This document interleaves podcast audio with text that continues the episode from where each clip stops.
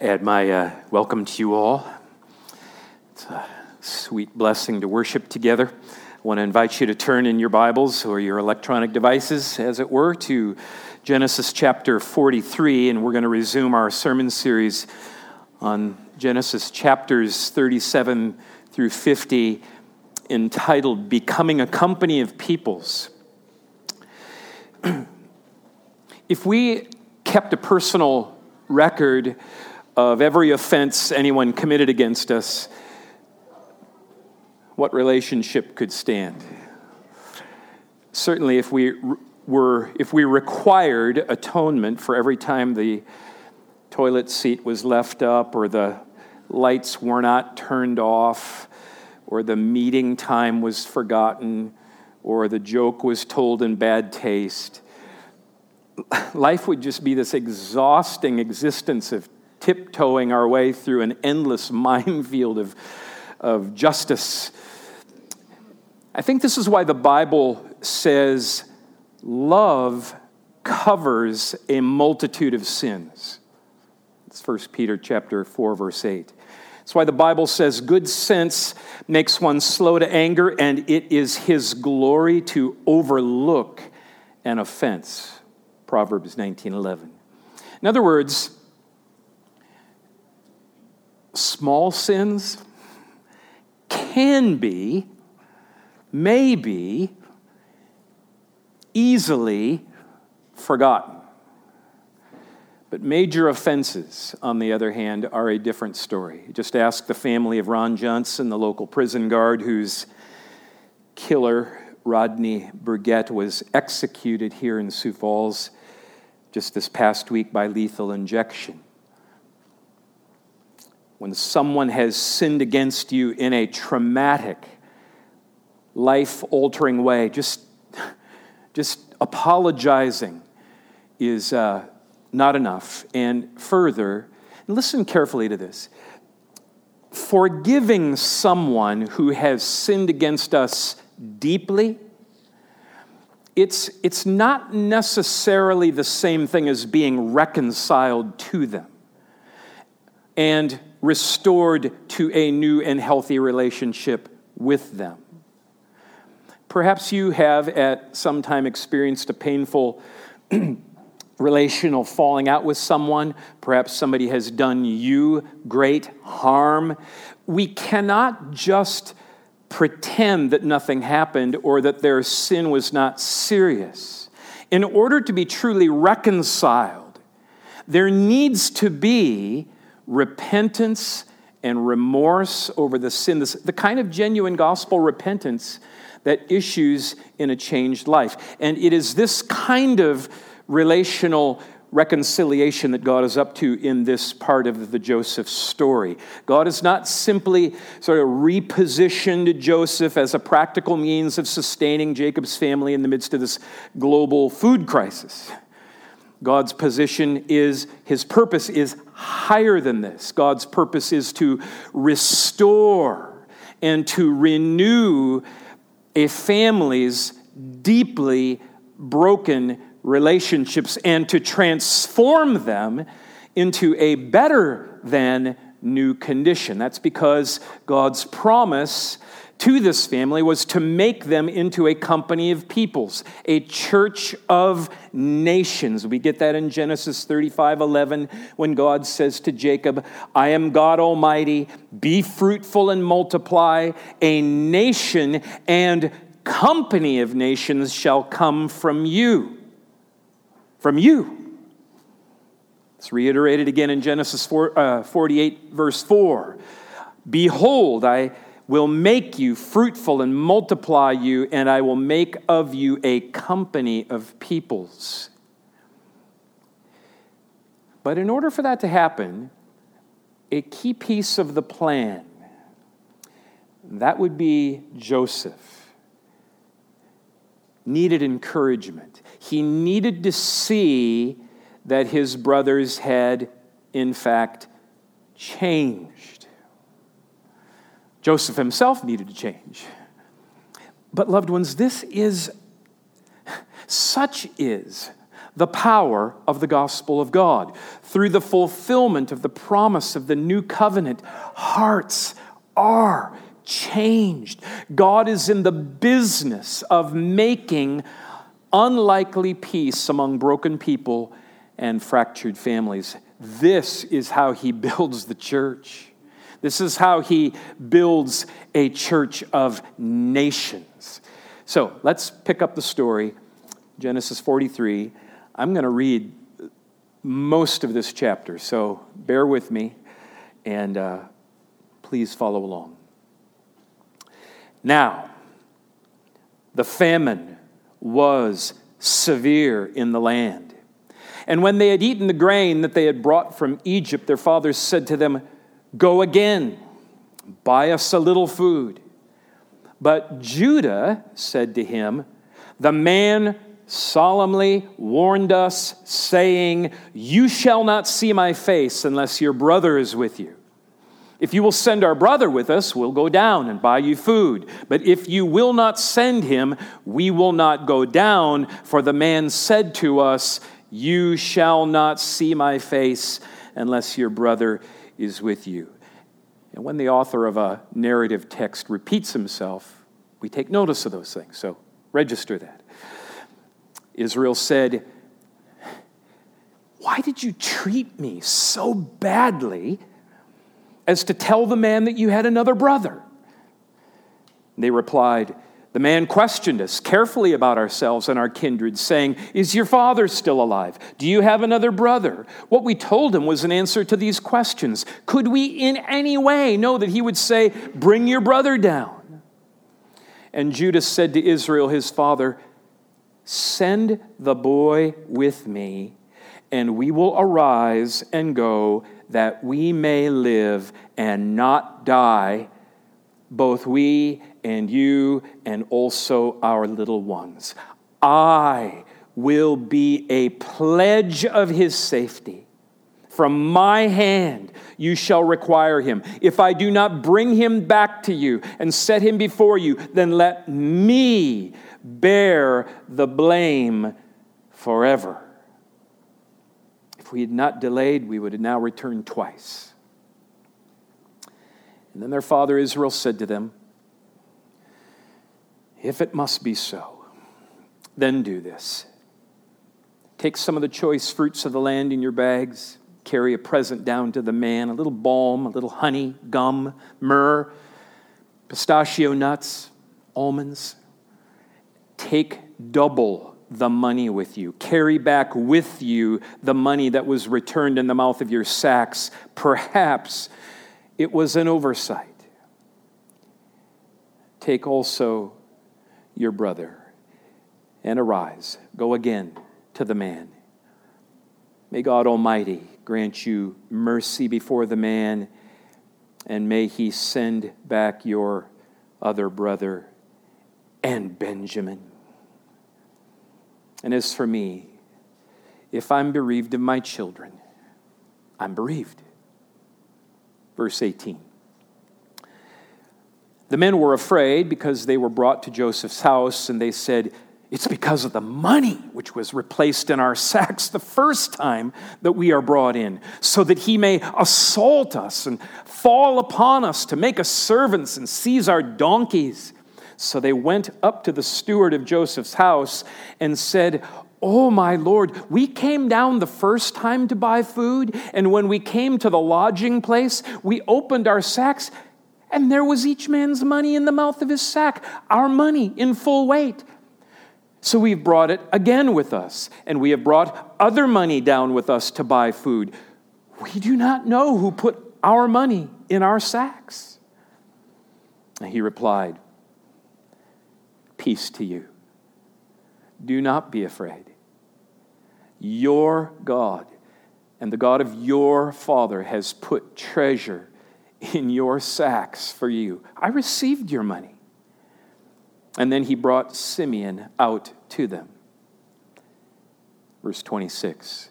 When Joseph came home, they brought in the house to him the present that they had with them and bowed down to him to the ground. And he inquired about their welfare and said, Is your father well? The old man whom you spoke, is he still alive? And they said, Your servant, our father, is well. He's still alive. And they bowed their heads and prostrated themselves. And he lifted up his eyes and saw his brother Benjamin, his mother's son, and said, Is this your youngest brother of whom you spoke to me? God be gracious to you my son. And then Joseph hurried out, for his compassion grew warm for his brother. And he sought a place to weep. And he entered his chamber and wept there. Then he washed his face and came out, and controlling himself, he said, Serve the food. Verse 33. And they sat before him, the firstborn according to his birthright, and the youngest according to his youth. And the men looked at one another in amazement. Portions were taken to them from Joseph's table. But Benjamin's portion was five times as much as any of theirs. And they drank and were merry with him. This is God's holy and authoritative word. Let's pray. Oh, how you speak to us, Lord. Oh, how you speak to us through your word like no other way.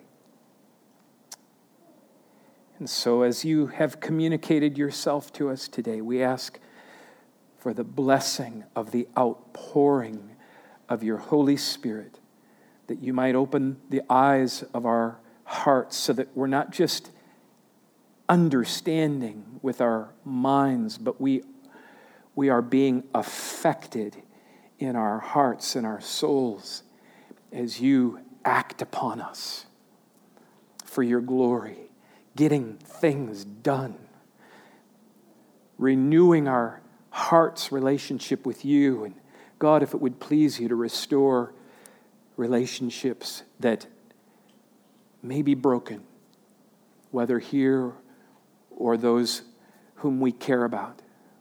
And so we trust you now to do all that would please you in Jesus' name. Amen. In his um, it's an excellent book uh, called uh, entitled Unpacking Forgiveness.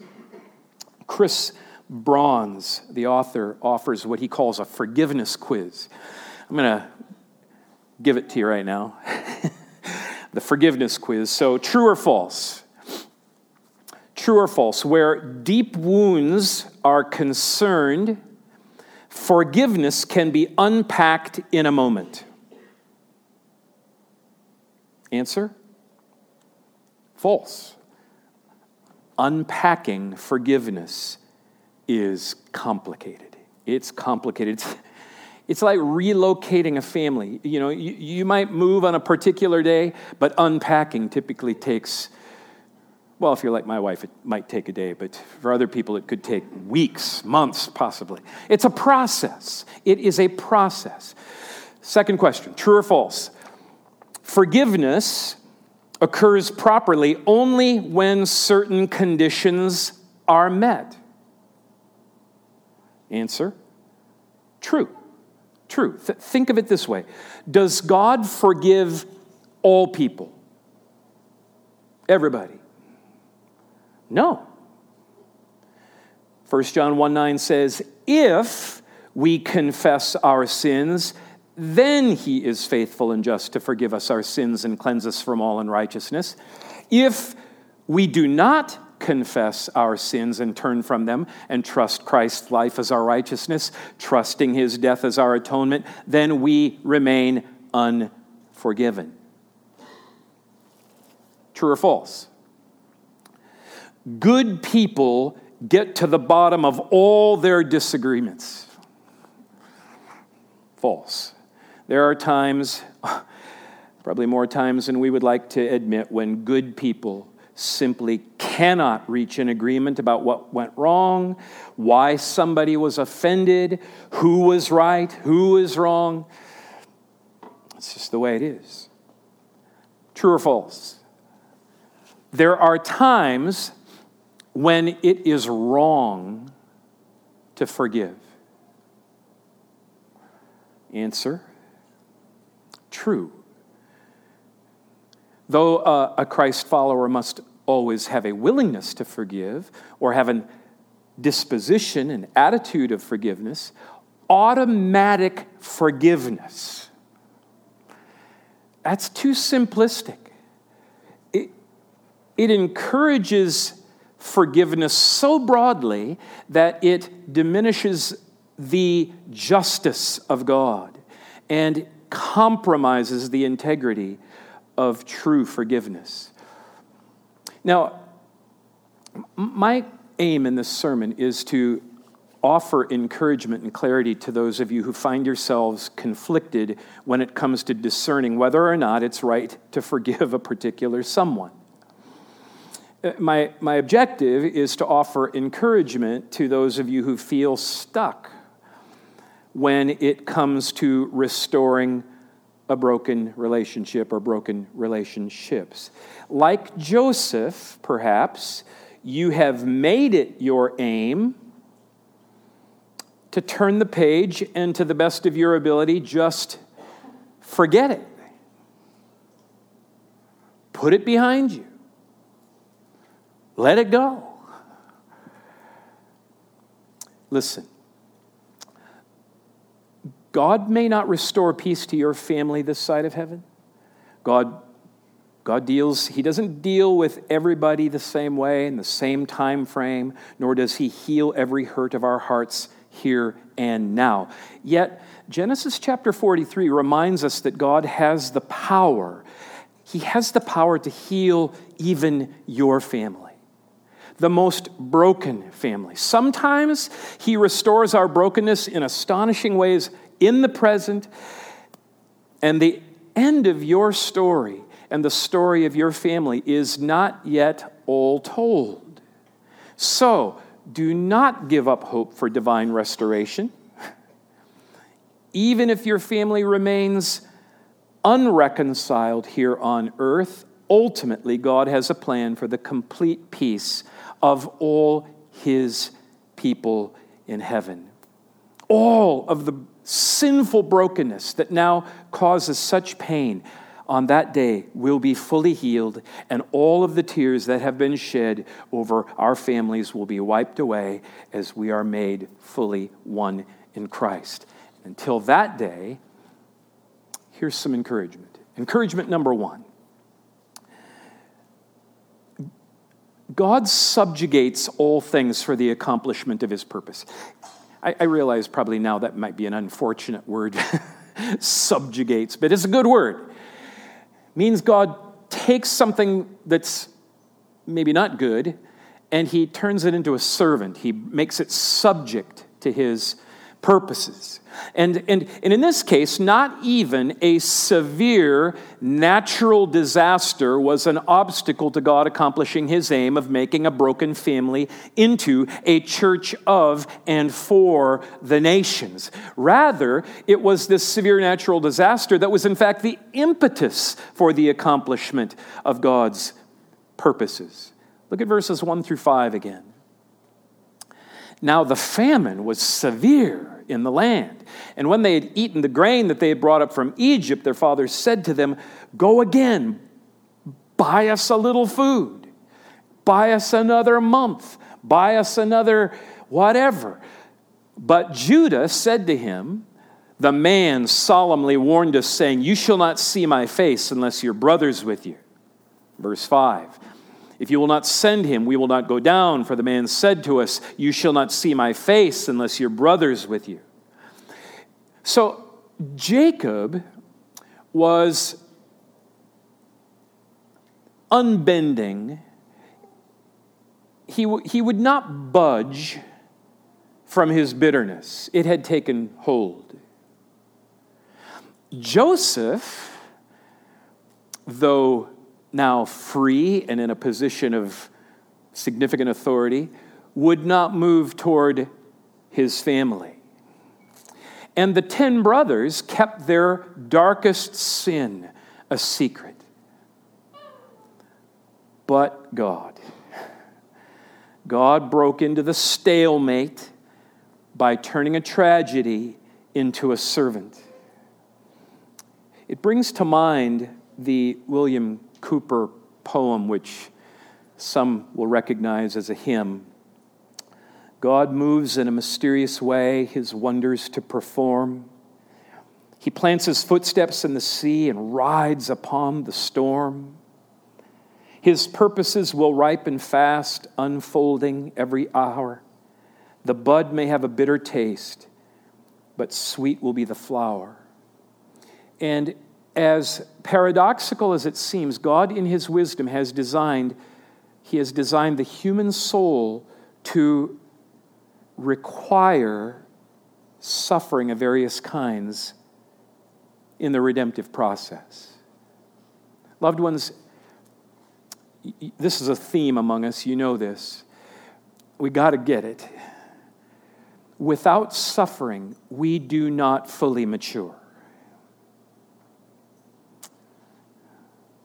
Nor is the restoration of a broken relationship contingent upon everything going well. If you're waiting for everything to line up, waiting for a good day, waiting for everybody to be all responsive and ready, that's not necessary. God is not, these are not obstacles to the Lord. When it's the day, when it's the time for things to be made right, He will get the job done and He will subject everything to Him Himself in order to accomplish His purpose. His purposes will not be thwarted. That is for our encouragement. Here's a second encouragement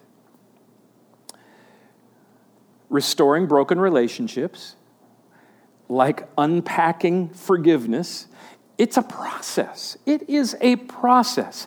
It is a process, obviously, that begins some with somebody's motivation, somebody's heart being moved, inclined, something which none of the parties in this narrative seem to possess at this point in time.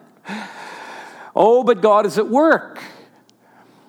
Joseph, though, as one commentator says, emancipated and enthroned.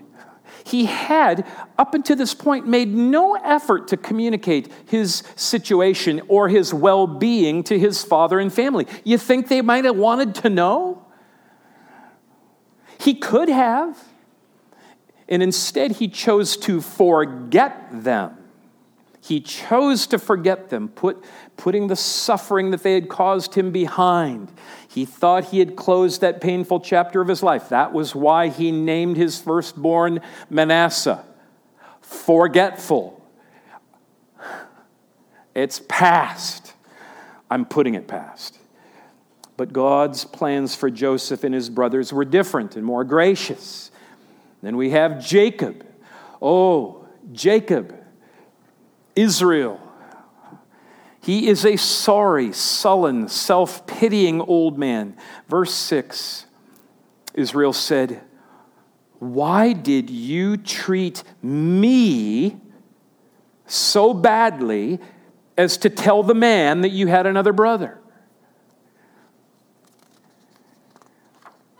I've heard statements like that come from my own mouth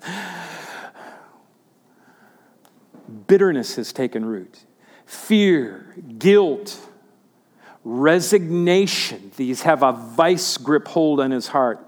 Verses 11 to 14. If it must be so, then do this. Take some of the choice fruits of the land in your bags and carry a present down to the man. Take double the money with you. Carry back with you the money that was returned in the mouth of your sacks. Perhaps it was an oversight. Take also your brother and arise, go again to the man. May God Almighty grant you mercy before the man, and may he send, listen to this phrase, may he send back your other brother and Benjamin.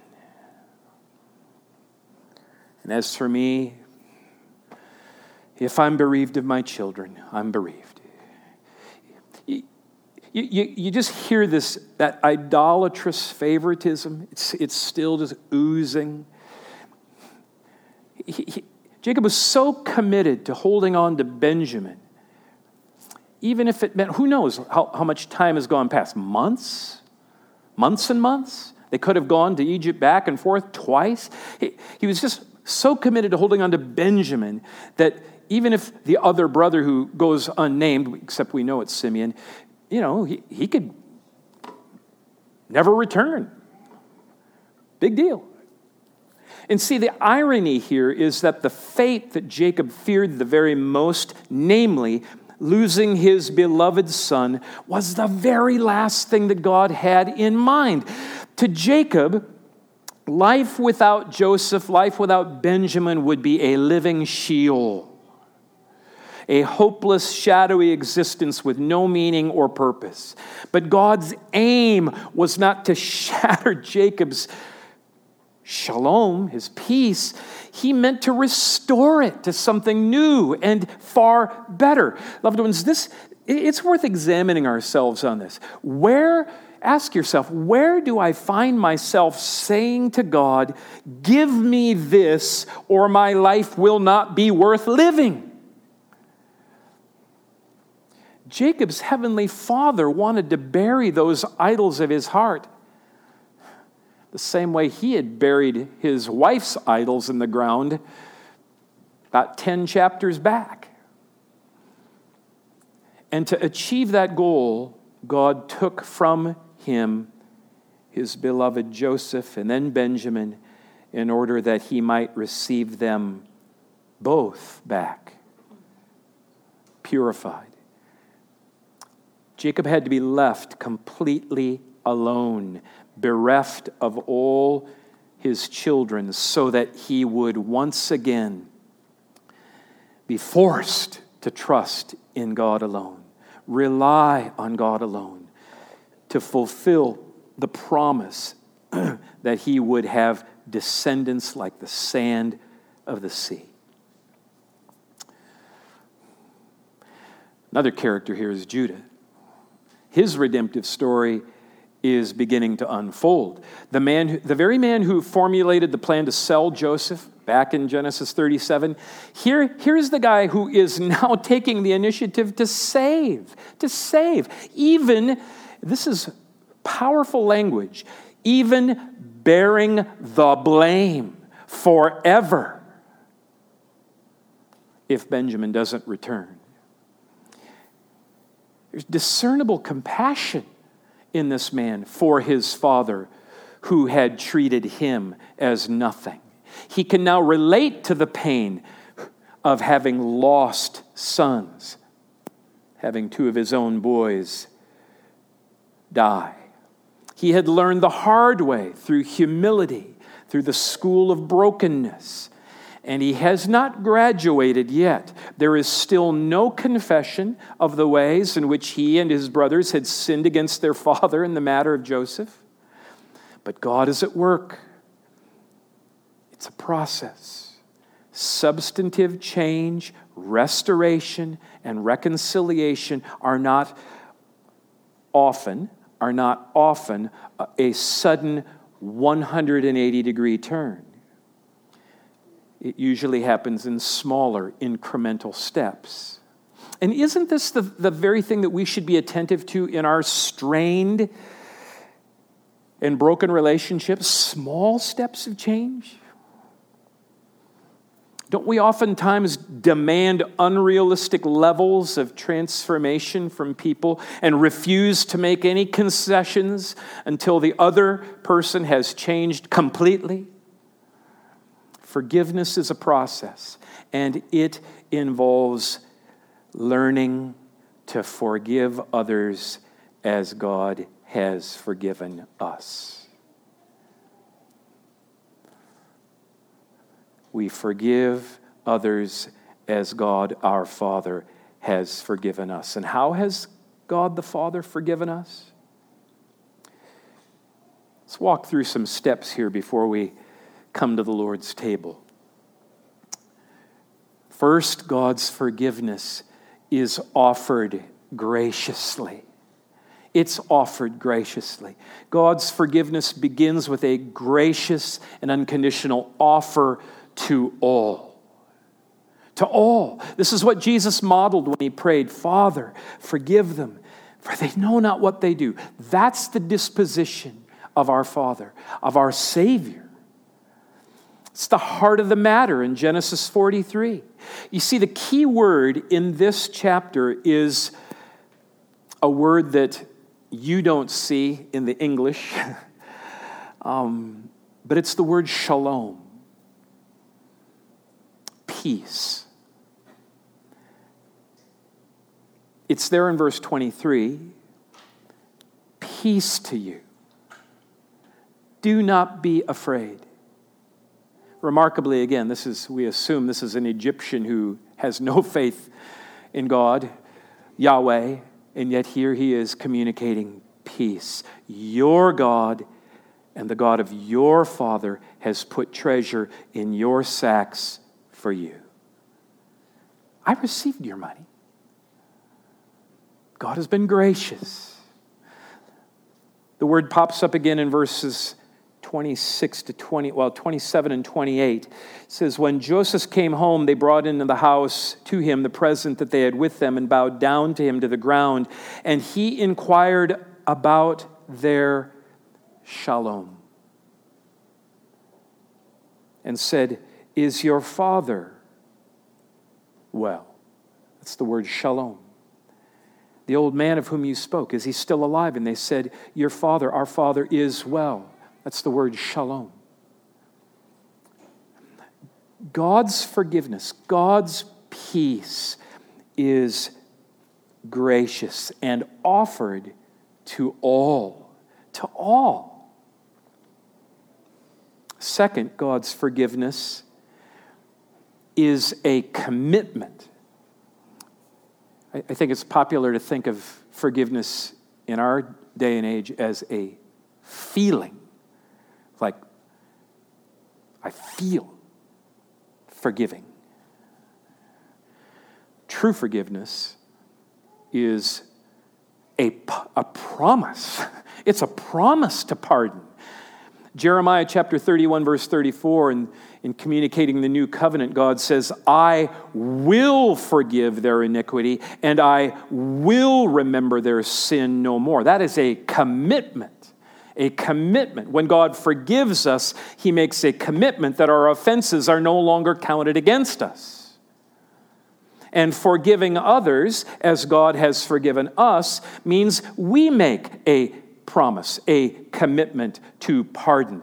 Ken Sande, um, who, who writes so wisely on peacemaking and reconciliation, he, he, summarizes four promises that Christians make when they forgive one another. These would be well for us to take note of. I will not dwell on this incident. I will not bring up this incident again and use it against you. I will not talk to others about this incident. I will not let this incident stand between us or hinder our personal relationship. Because you see, that's the way God our Father forgives. Those are the promises God our Father makes. That's much more than a feeling, it's a commitment. Thirdly, God's forgiveness is conditional. Though God's offer, though God's offer of forgiveness is graciously made to all, not all people are forgiven. Acts 20, verse 21 says, I have declared to both Jews and Greeks that they must turn to God in repentance and have faith in our Lord Jesus Christ. If they don't repent and trust Christ, they will not be forgiven. We trust and we obey and we turn and repent and confess and take hold of Christ. That's how we're forgiven. Christian forgiveness is a commitment to the repentant. It's not automatic. If the other party repents, then we forgive. Luke 17, verses 3 and 4, Jesus says, If your brother sins, rebuke him. And if he repents, forgive him. And if he sins against you seven times in a day and turns to you seven times saying, I repent, you must forgive him. So, why does Joseph choose not to disclose his identity to his brothers right then and there? It's godly wisdom to wait and to see if they are truly repentant. Great harm had been done. to just act like it didn't happen would have been devastating and not truly forgiving. He's generous hearted.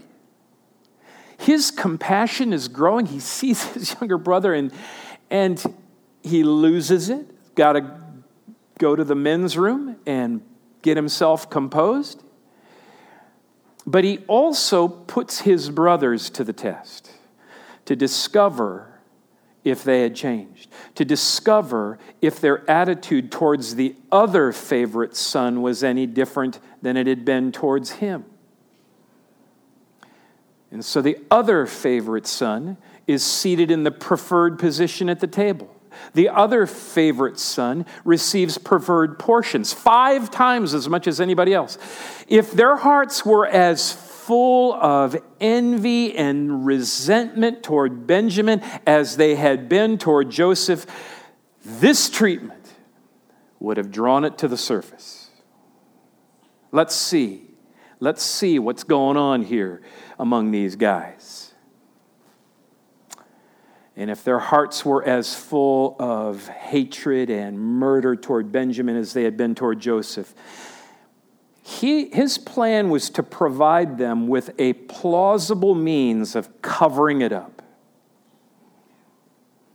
Joseph supplies enough adult beverages that the brothers get drunk. That is the meaning of Genesis 43 34. Joseph would know. He would know the truth if they murdered and lied again if they killed Benjamin, told their father, Oh, we, we, we had too much to drink. There's one more thing about true forgiveness God's forgiveness, forgiving the way God forgives, and that is God's forgiveness is inextricably linked to reconciliation. Now, We'll, we'll look at this. We're going to save the explanation of that for next week when we focus on Genesis 44 and 45, because that's, it starts to get good, right? You know, the, the reconciliation is, is going to happen. We know it's coming. But for right now, it, it's, it's important to register. You know, there is a common assumption by many today that you can forgive someone but not be reconciled to them. You can forgive somebody, but not be reconciled to them. It's like, this, is, this is like leaving a gift on somebody's doorstep. You ring the bell and then you drive away and you never come back. Friends, when God forgives, He, he not only pardons sinners from guilt, our relationship with Him is restored, communion is restored the fullness of the Father's joy and pleasure in all that He is in the saving person and work of Jesus, it just comes pouring out and overflowing to us again. That we might live in the good of that, in the pleasure of that, in the fullness of that. Our relationship with Him is restored. That is the whole purpose of the cross, namely, restoration of communion with God and the reconciliation of our brokenness. The promise of the new covenant fulfilled in Jesus' broken body and shed blood is this. Listen to Ezekiel the prophet in chapter 11, verses 19 and 20. I'll give them one heart. I'll give a, put a new spirit within them. I'm going to take out their heart of stone from their flesh, and I'm going to give them a heart of flesh that they may walk in my statutes and keep my rules and obey them. And the end of it is, they shall be my people and I will be their God. Communion restored. Forgiveness leads to reconciliation. That's God's purpose. That's God's purpose. It is to make estranged sinners into a company of peoples. When the gospel is functioning, and we are restored to the life of Christ, the, the fullness of the life of God in union with Christ. It changes everything in relationship to God, and it's meant to function and change everything in relationship with our brothers and sisters. Estranged sinners are transformed into a company of peoples, a church for the nations, a church of the nations, a harmonious, unified, worshiping people. This is what the cross has purchased for us. And this is what we are about to participate